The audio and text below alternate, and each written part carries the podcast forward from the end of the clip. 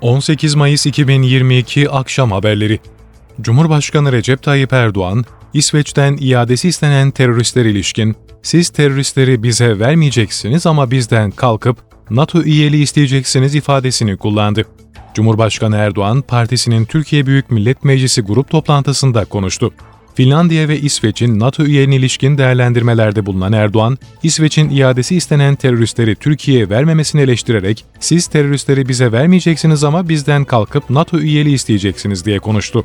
NATO'nun genişlemesinin Türkiye için hassasiyetlerine gösterilecek saygı oranında anlamlı olduğunu belirten Erdoğan, ittifakın faaliyetlerine fiilen en çok desteği veren ülkeler başında geliyoruz ama bu her teklife sorgusuz sualsiz evet diyeceğimiz anlamına gelmiyor ifadelerini kullandı. Cumhurbaşkanı Erdoğan, 29 Mayıs'ta İstanbul'un fethinin Atatürk Havalimanı'nda kutlanacağının da bilgisini paylaştı. Finlandiya ve İsveç, NATO'ya üye olabilmek için resmi başvuru mektuplarını NATO Genel Sekreteri Jens Stoltenberg'e teslim etti. Stoltenberg, gazetecilere yaptığı açıklamada, her ülkenin kendi yolunu seçme hakkı bulunduğunu belirterek, iki ülkenin taleplerini memnuniyetle karşıladığını ifade etti. İsveç ve Finlandiya'nın üyeliğinin NATO güvenliğini arttıracağını söyleyen Stoltenberg, bugün yaptığınız başvurular tarihi bir adımdır. Şimdi müttefikler NATO'ya giden yolu değerlendirecek. Tüm müttefiklerin güvenlik endişeleri dikkat alınmalıdır.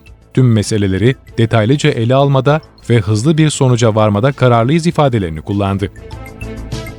Barış Pınarı bölgesine taiz ateşi açan 4 PKK-YPG'li terörist etkisiz hale getirildi. Terörle mücadele yurt içi ve sınır ötesinde güvenlik güçlerinin başarılı operasyonlarıyla kararlılıkla sürdürülüyor. Milli Savunma Bakanlığı Barış Pınarı bölgesine taiz ateşi açan 4 PKK-YPG'li teröristin komandoların başarılı müdahalesiyle etkisiz hale getirildiğini duyurdu. Ukrayna Devlet Başkanlığı Ofisi Danışmanı Mihail Podolyak, ülkesiyle Rusya arasındaki heyetler arası müzakere sürecinin askıya alındığını söyledi. Podolyak, savaşın başlamasından bu yana Ukrayna'daki durumun çok değiştiğini belirtti. Rusya yönetiminin bunu halen anlamadığını kaydeden Podolyak, Rusya'nın değişiklikleri dikkate almaması nedeniyle Ukrayna ve Rusya arasındaki savaşın sona erdirilmesine ilişkin heyetler arası müzakere sürecinin askıya alındığını aktardı. Rusya-Ukrayna savaşında yaklaşık iki buçuk ay geride kalırken Rus doğal gazının Avrupa'ya sevkiyatında savaşın ilk dönemindeki artışa rağmen son bir haftada yaklaşık %50 azalma oldu. Söz konusu tarihlerden itibaren gaz akışında önemli bir değişiklik yaşanmazken, sevkiyatlar 10 Mayıs'a kadar günlük 100 ila 110 milyon metreküp düzeyinde gerçekleşti.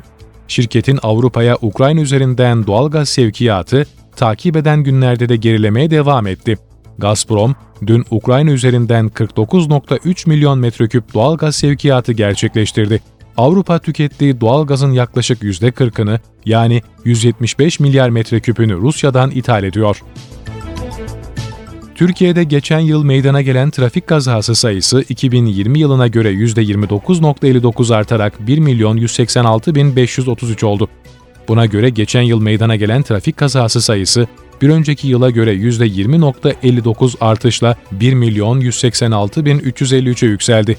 Söz konusu kazaların 998.390'ı hasarlı, 187.963'ü ise ölümlü yaralanma trafik kazalarından oluştu. Yıl içerisinde meydana gelen ölümlü yaralanmalı trafik kazalarının %78.6'sı yerleşim yeri içinde, %21.4'ü ise yerleşim yeri dışında meydana geldi. Trafik kazalarında 5362 kişi hayatını kaybederken 274.615 kişi yaralandı.